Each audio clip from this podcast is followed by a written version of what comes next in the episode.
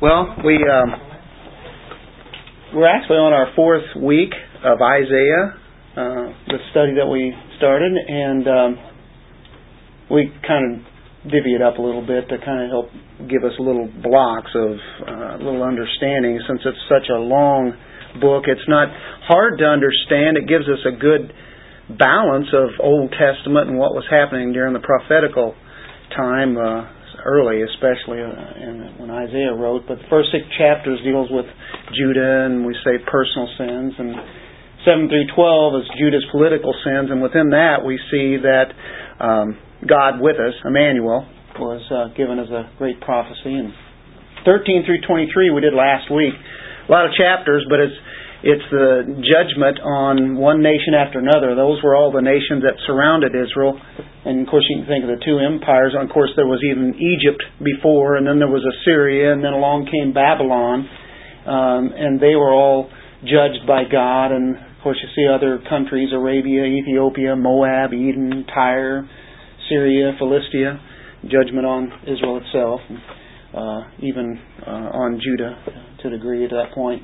And so that brings us up today, and 24 through 27 is still dealing with judgment, one one section after another. But this is dealing with all the nations of the world, rather than just those were specific ones that were neighboring nations, and uh, and now it's going to show God is going to judge everybody as far as uh, the, the the nations of the world.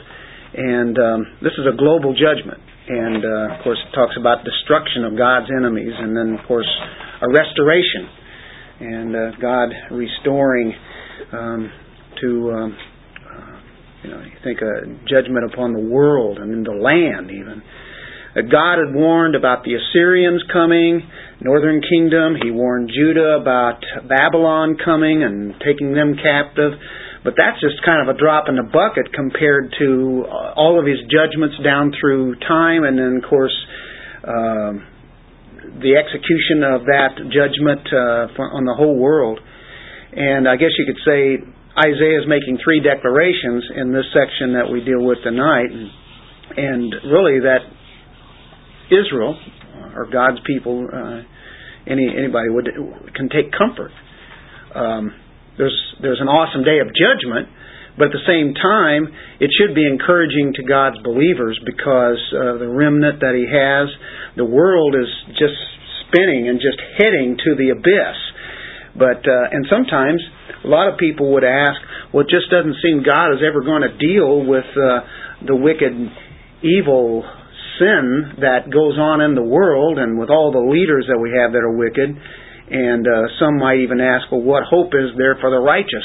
It doesn't seem like there's anything. Of course, we know better, and of course, here's another section that deals with that. Every time God deals with judgment, He always shows His grace too, and and so in here we we see He has future victory. It's judgment, but yet there are actually a couple of songs here uh, that are chapters, uh, and it's really dealing with God's deliverance and um, His great grace and mercy, and it's praise to God. So. Um, Anyway, without further ado, why don't we uh, go to the Lord in prayer?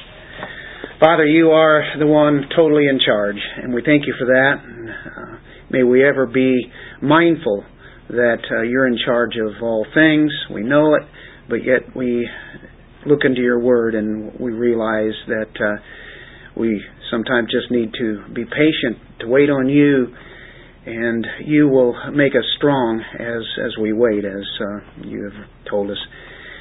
Thank you, Lord, that uh, we know how things will end, but not really end uh, as things will really project into a super bright future that we have, and we look forward to that day. In the meantime, uh, we need the strength each day to, to live through a, a, world that's in sin, and uh, it will be judged. In Jesus' name, amen. Well, chapter 24, we see that uh, it's a guarantee that God will judge his enemies and all of the nations that he has used, like, uh, for instance, uh, Babylon or Assyria, he used them to um, punish uh, the nation of Israel and Judah. At the same time, he's going to also have to judge those that he uses as a tool, and of course, he has done that, and he will continue to do it. So he says in verse 1, I think this kind of lays it out for what's happening here in this chapter. Behold, the Lord, Yahweh, lays the earth waste, devastates it, distorts its surface, and scatters its inhabitants. And um, this is um, pretty heavy stuff when you see what God will do. This is why a lot of people don't like the God of the Old Testament because God does have to judge, and if He doesn't judge, then He is not the God that we think He is. I am certainly glad that He judges sin. Um, in in the sense that uh, we will not live forever in uh, a world that is sinful. He's a just God. And that's what this really features here. It, it shows so many of his attributes in this section. That's what we want to look at. We just want to look at God here. And um, when we realize that uh, he does these things, it's because he is righteous. And uh, it says in verse 3 the earth will be completely laid waste and completely despoiled, for the Lord has spoken this word. Just like in Genesis 1, let there be light. You know, he spoke and and creation happened. And just the way that he did there, he can speak, and along comes all this devastation, and uh, the world just laid waste. And um, it and it says the reason why, verse five, the earth is, earth is also polluted by its inhabitants, for they transgressed laws, violated statutes, broke the everlasting covenant. Therefore, a curse devours the earth you can go back to Adam and Eve. We can go back to Genesis 3 there, see where sin happened, and uh, we we know that um, the curse was then put on Adam and Eve, uh, in that now things are going to change, but it also meant that there was a curse on the earth. And uh, ever since then, we know uh, everything has changed compared to what it uh, originally was. And you know, you look back and was it Romans eight, where it talks about all of creation. All of creation uh, has been under judgment because of mankind's sin. It says in verse 20 of chapter 8, For the creation was subjected to futility, not willingly, but because of him who subjected it, in hope that the creation itself also will be set free from its slavery to corruption into the freedom of the glory of the children of God. For we know that the whole creation groans and suffers the pains of childbirth together until now. And not only this, but also we ourselves. So uh, there we have creation, we have mankind, and what sin did. Uh, it makes it more evident all the time. Every time you see creation and how beautiful it is and how great it is, it's still tainted. And we know uh, that there will have to be a new heavens and new earth one day. But it's amazing how God can be so good in giving us uh, the world that we have and, and experiencing the beauty of it, even despite the fact of what, what sin did with it. It gets into uh, um, Matter of fact, I think it talks about in verse 2 the people be like the priest, the servant and master, the maid like mistress, the buyer like the seller, the lender like the borrower, the creditor like the debtor. That's just saying there that no matter what your position is, no matter what your wealth is, no matter what the um, uh, power is, there's no protection against the, the wrath of God. Uh, he is no respecter of persons. You know, just because somebody is high and lifted up in the world, it's not that he's he's going to have favor on them because they are um, just great people. he, uh, no respecter of persons, as it's mentioned. So God speaks the word, the world fades away. Matter of fact, it'll it'll burn up, as Peter talks about in Second Peter. God has to punish the inhabitants of the world because of their sin, and so the consequences are there. That deals with the devastation. Uh, there's a picture that is drawn up in 6 through 13.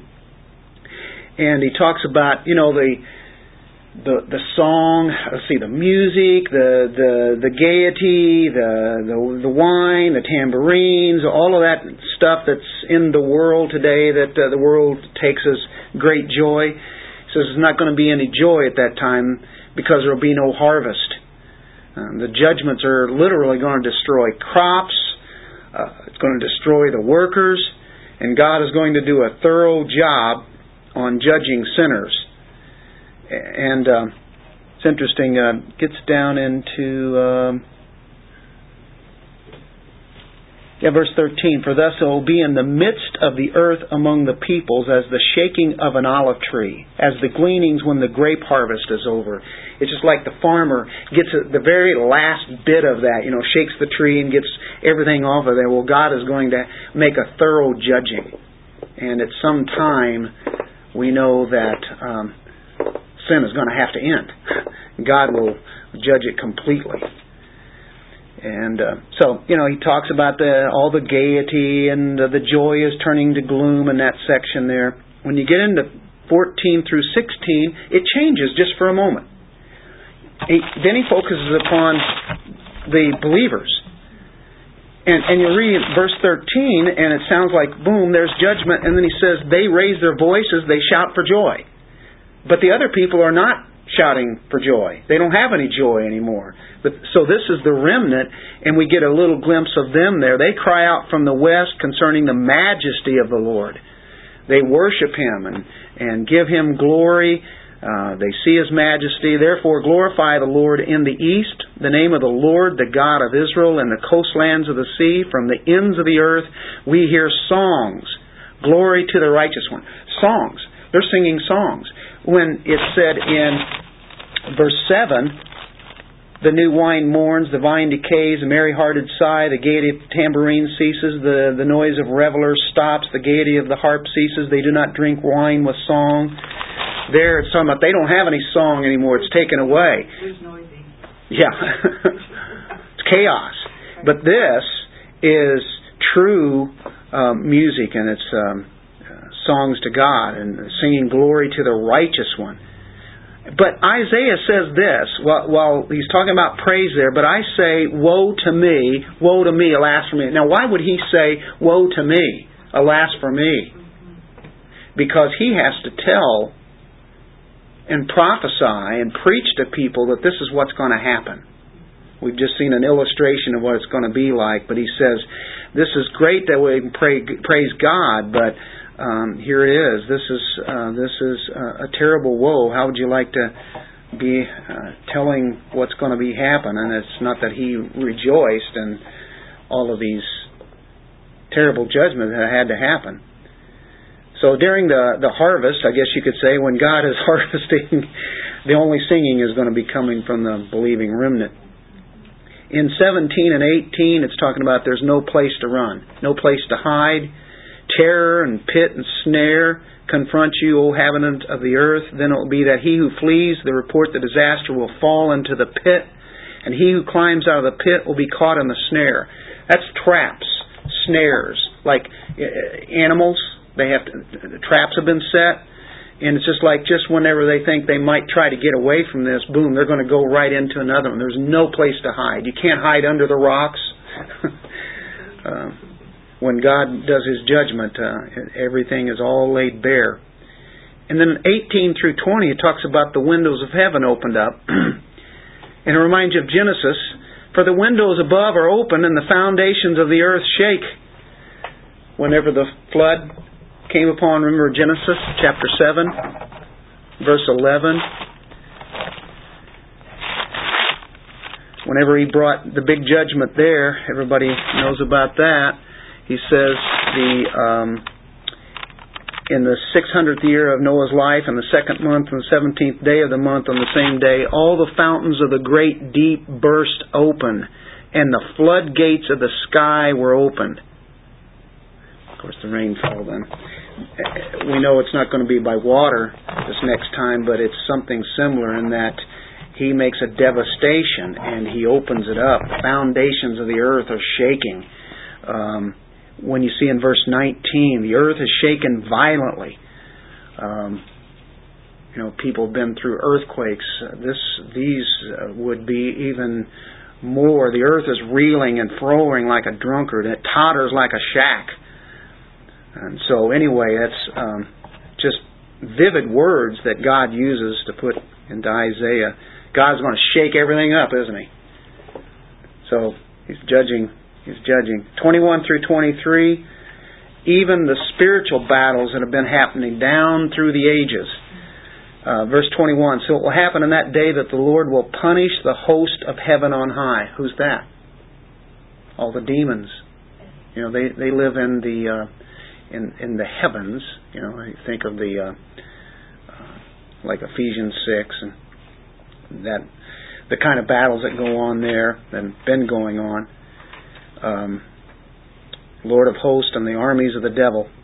And of course, God is going to put judgment upon that. It says they will be gathered together like prisoners in the dungeon and will be confined in prison. After many days, they will be punished.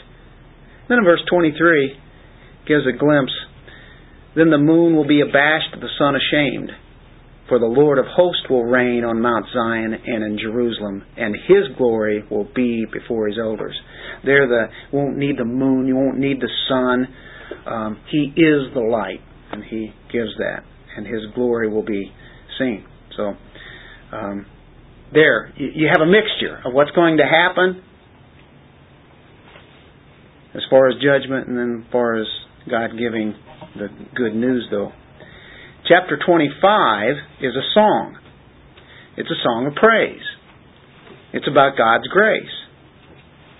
And so he says, Oh Lord, you are my God. Sounds like a good song, doesn't it?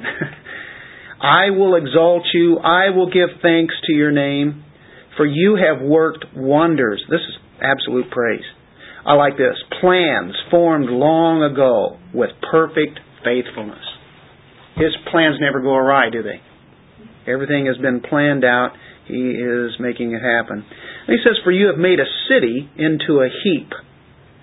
And I don't know if that's really one particular city. Uh, from what I gather, it seems like it's it's a generality. You think of cities, you think of uh, this is the the height of man when they have the cities and every everything. Uh, they might have the walls that surround it and all the things that go with it, and the in the great populace and fortified cities and such.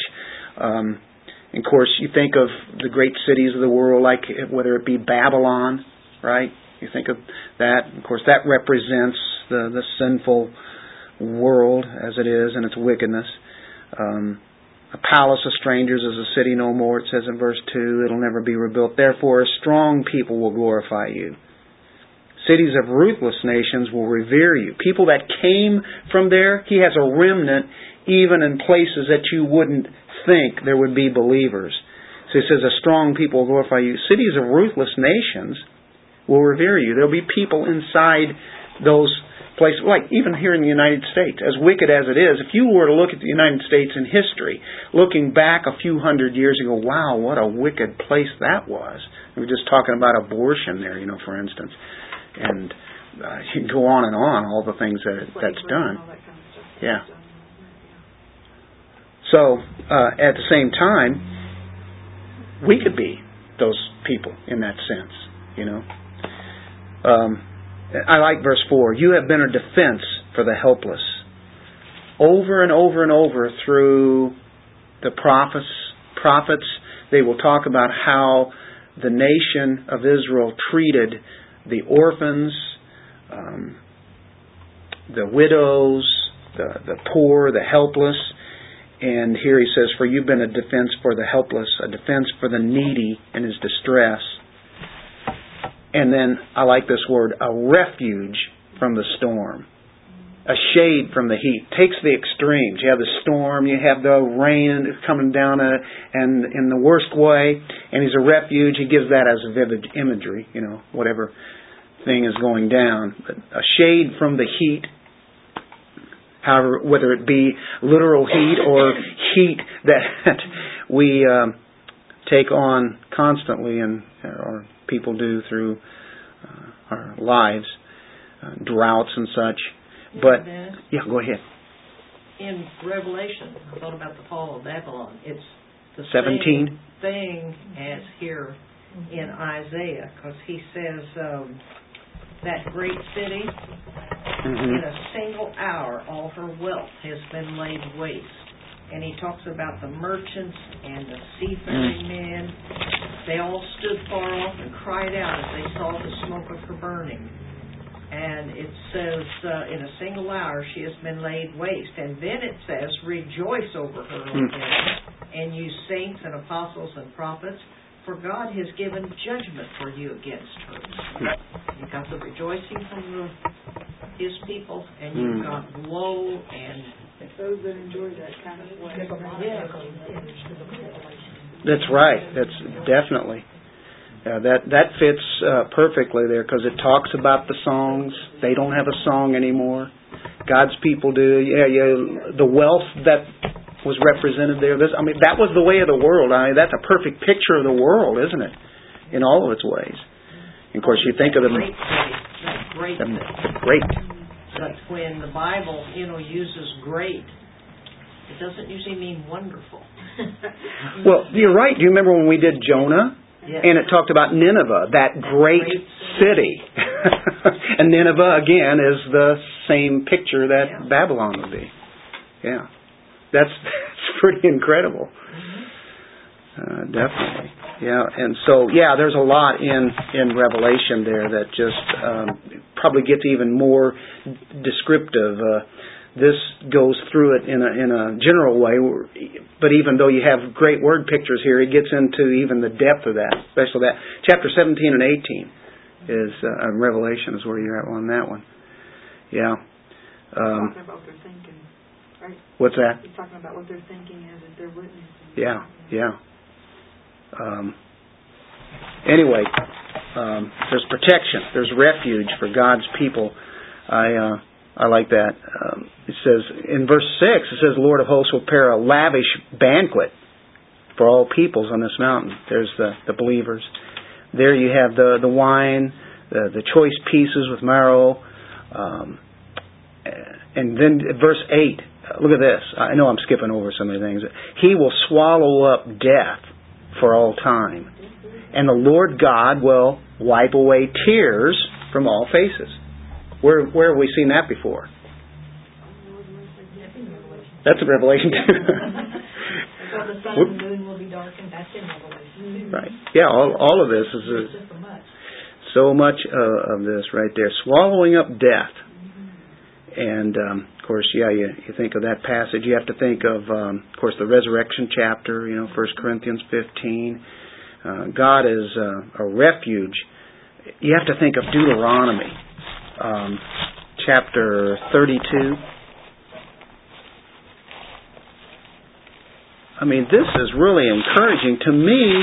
You know, yeah, it's really dark judgment, and it's a shame that it happens. And and in one sense, you're you're sad for all the people that have not trusted in God, but yet at the same time, we know we have hope. We always have the refuge. We have the rock. So in Deuteronomy 32, verse 3, For I proclaim the name of Yahweh, ascribe greatness. Now there's, there is true greatness there. We see the great cities, now we have the greatness of our God, and I think that just um, shows the extremeness. And I think that's what's a very, I think it's almost like I take it as part of a sarcasm when he says the great cities of this, that isn't Yeah. a great God, then you know. To people it looks great, Yeah. but yeah, to God. Sarcastic type. What does it call him there in verse 4? The Rock. Now there are Hollywood actors called The Rock. Peter was called The Rock, but here's here is The Rock. The Rock. Matter of fact, mine has exclamation point there. His work is perfect, for all his ways are what? Just. A God of faithfulness. Look at all the attributes here, you know. And without injustice. He's faithful. He is without injustice. Righteous and upright is he. So everything that he's going to carry out will be perfect in all of his ways. And you know, he was he was faithful whenever he judged the world. He kept Noah and his family during the flood. He he got them through that. Uh, how about Israel uh, at the time of Egypt? And even though they were slaves, you know, and there they were. They'd been in Egypt for 400 years. Uh, how about Rahab? He protected Rahab when Jericho fell. And then you can think of his faithful remnant that was in Judah whenever they were taken captive to Babylon. Even somebody like Daniel, Shadrach, Meshach, Abednego, and and uh, many of the people that were believers that were that were taken there. And so he was faithful to them. He he was the rock. Are you still in Deuteronomy?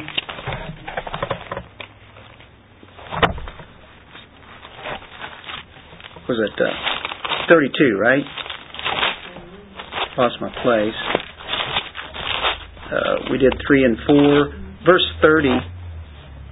Uh, how could one chase a thousand and two put ten thousand to flight unless their rock had sold them and the Lord had given them up? Indeed, their rock is not like our rock. Even our enemies themselves judge us. So he, there he's called a rock. How about chapter 33, verse 27? The eternal God is a dwelling place, and underneath are the everlasting arms. And I drove out the enemy before you and said, Destroy. Uh, he's a dwelling place. He's the eternal God, everlasting, and He's the dwelling place that we have. You know, He's the refuge. Uh, oh, we have to think of Psalm 46 1. God is our refuge and strength, a very present help in trouble. Great passages to deal with whenever we think we're having some battles or struggles. And chapter 61.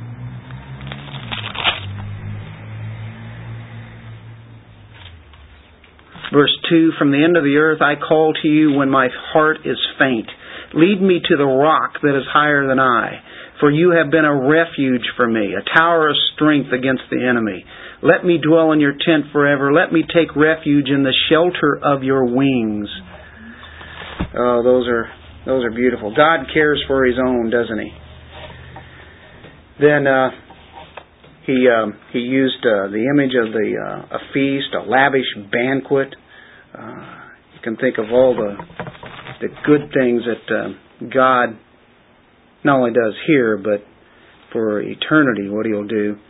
And uh, of course, wiping away the tears. I think even in Isaiah 65, back near the end of Isaiah 65, 19, and I will also rejoice in Jerusalem and be glad in my people, and there will no longer be heard in her the voice of weeping and the sound of crying. Wipes those tears away. No more tears, no more sorrow. Chapter 26, another song. Two words that keep sticking out here righteousness and peace. You'll just see them. I just circled all those there. I don't know, I didn't count them, but uh, there's several. And this is about trusting in God and all the protection that He has. And you'll see in verse 1 that day this song will be sung in the land of Judah. We have a strong city. Verse 3 open the gates that the righteous nation may enter. Verse 3 the steadfast of mind you will keep in perfect peace Verse 4, here we have the rock again. Trust in the Lord forever, for in God the Lord we have an everlasting rock. And there's that God the Lord again, and the best that I can get out of is God the Lord, it, it means Yahweh, which is, again, that's his personal name. We have an everlasting rock. I think, yeah, this is the uh, one of the main verses that that that old great song was taken from. Rock of Ages. At least that's one of those. Of course, it's rock is all over the place, but we have the everlasting rock. Rock of ages. And, and everlasting means ages. Rock of the ages. So there, there's that title. Um, verse 7, uh, again, he talks about the, the way of the righteous is smooth, O upright one, make the path of the righteous level. So there he talks about righteousness. The way of it is, we saw the highway earlier in great imagery that God is going to have. It's, it's like a smooth highway, you know, rather than all the briars and brambles and the thieves on the way. That that, that you know, it's, He's going to make it a a, a beautiful way um, to Him. Uh, peace, righteousness, uh, the straight path. Uh, what is it? Isaiah 40 introduces uh, prophecy of John the Baptist. He'll make the ways straight, right? The path straight. Same kind of thought there. Uh, so it'll it'll be a level.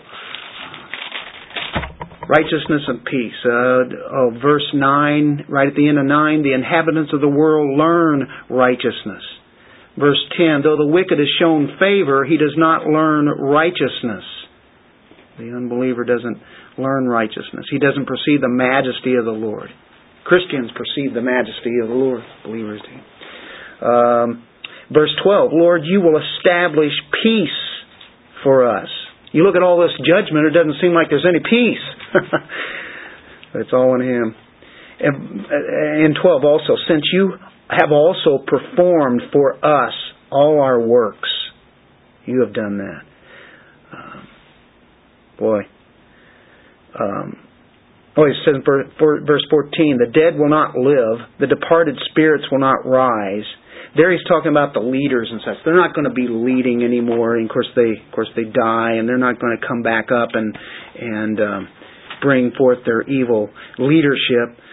Um, verse 19, though, is on the other side. Your dead, your dead will live.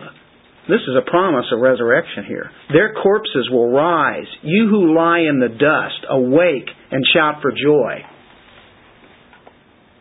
For your dew is as the dew of the dawn, and the earth will give birth to the departed spirits. That's resurrection right there. You don't get a lot of resurrection in the Old Testament, but there it's a guarantee. Uh, the Pharisees believed in resurrection. But there was another group whenever Jesus came on, the political group, the Sadducees, who didn't believe in resurrection. So they wouldn't have believed in this passage here, and uh, for good reason. They didn't really believe the rest of the book after the Pentateuch was inspired anyway. But King David, when that one son died, he, he didn't mourn any longer because he didn't get to see him. Right. exactly, exactly, and Job. Yeah, and of course, Isaiah is going to mention that again. Um, in Isaiah 53, he mentions the resurrection of Christ, but also for his people. Um, that's that's quite a song. And chapter 27 is um, con- he just more or less continues what he was doing in 26. Um, I like verse 2. In that day, a vineyard of wine, sing of it. A vineyard. Remember in chapter 5 of Isaiah, he talked about a vineyard that he prepared, he made it perfect, and, you know, everything was all laid out, everything was done. Should have been the best vineyard that you could possibly have, but it turned out to be a waste, didn't it? And uh, of course, he is comparing that to, to Israel. But here he says, now in that day, there's going to be a vineyard and I'm its keeper. Uh, if he's the keeper, guess what? It's going to be perfect. It's going to be kept very good. Matter of fact, at the end of verse 3, I guard it night and day. Not that anybody's going to be a threat, but it's like, you know, he will make sure that this is the perfect vineyard. Uh, um, talks about um, the fruitful vineyard there. Um,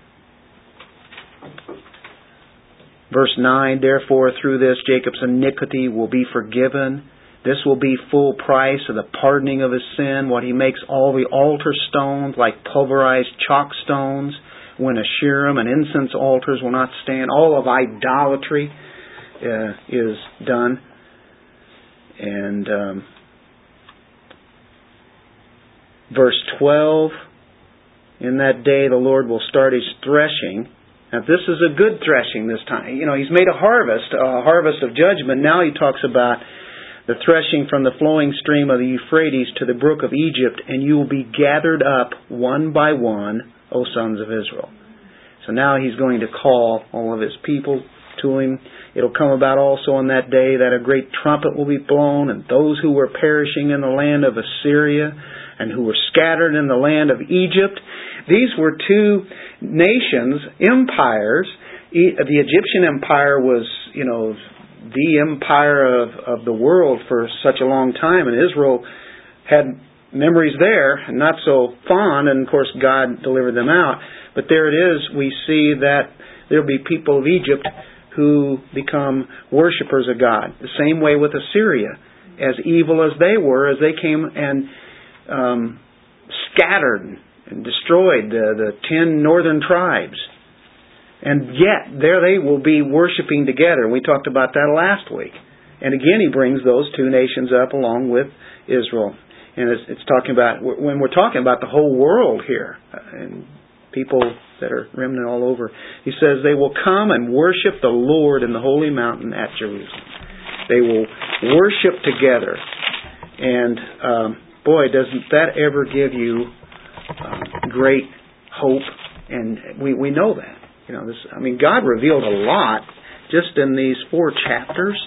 You see all the um, the the nature, the characteristics of God, His faithfulness, His uh, of course he, He's righteous, but He's a peaceful God. He has grace, He has mercy. It just goes on and on, and it's it's just like it just one fold after another. You see the the beauty of God in this. But He's absolutely perfect in His justice, and His wrath has to be done, or elsewise He is not a just God. But even after those wrath, there's a remnant. That's what we will call out of it. That's right, a restoration. He will restore. Even though He will destroy this world as we know it the way that it is now, it'll be made again and no longer under the curse of mankind's sin. So be the vine blessing, right, right. How good God is. Future victory. And that's in a book that is nothing but it just seems like it's just judgment one chapter after another, but almost in every chapter you still see the greatness of God. It's the same story all the way through. Uh, what Janice read in Revelation about the city being destroyed. In that very next chapter, the people of God are singing praise to God. Says, Hallelujah, salvation and glory and power, because His judgments are true and righteous. Because of that judgment. A second time they said, Hallelujah. Hallelujah. And then down, on down a little Father it says, Hallelujah, for the Lord God, the Almighty reigns. Let us rejoice and be glad and give glory to Him. Mm-hmm. It, you could just almost overlay Yeah, this chapter Beautiful. with that's so. all of the prophecies in Isaiah and other places That's right. because it's one story Yep. from beginning to end. Absolutely. They It's a beautiful thing, isn't it? Like he just deals with different personalities to show it doesn't matter. Yeah, Yeah. he still reigns. I uh, take I take great joy in in thinking of that how God has laid the story. You know, you, you have you have creation, then you have the fall, but then you have redemption and that that promise. Then then you have the That keeps showing you man how they fail over and over. They can never get it right. You know. What That gets just me shows- is, you know, some people like to make Americans this, that, or the next thing, but everything centers around Jerusalem, mm-hmm. around that part of the country. The Americas are really not even part of any of this Old Testament anywhere. I mean, all these nations that you talk about. So it's like, had, had man not populated that part of the world at the time of our Lord? to the point that it wasn't even a, an issue? oh you mean where we're at now? Yeah, where we're at now from where we, Yeah. where most of this, you know, was written and stuff. I mean, before Columbus, they all thought, you Oh, know, yeah. you couldn't get east to west, you know. Yeah, it's kind of interesting because you would think, okay, it's you know, to a lot of people they'd be reading about all those countries there and everything, and then you get to where we're at, like today, which we just read, it, that takes in all of the countries in all of time. I guess really you could you could you could sum all that up, and that that does put us in that sense. But even though we take great nation, uh, great pride in this nation, we understand that uh, isn't it really isn't any better than any of those. And then even if it were, it's still going to fall under the judgment of all the nations. Babylon was a city at one time. It was a physical place. I mean, it was really. Right. But almost all the time through the Bible, Babylon is a s- world system Yeah, it's a thought. that's not, it's not a city somewhere anymore. It's a world system that includes our system hmm of government and our big, The mindset. Cities and everything. Yeah. Yep. uh, that's all going to come down. Mhm. And that's talked about in that Revelation chapter 17 and 18. So I think we're there. Mhm. We're not named, but we're part of the, the country is part of the system. We can identify with that camp. And right there, basically saying that, you know, what happened to them, yeah.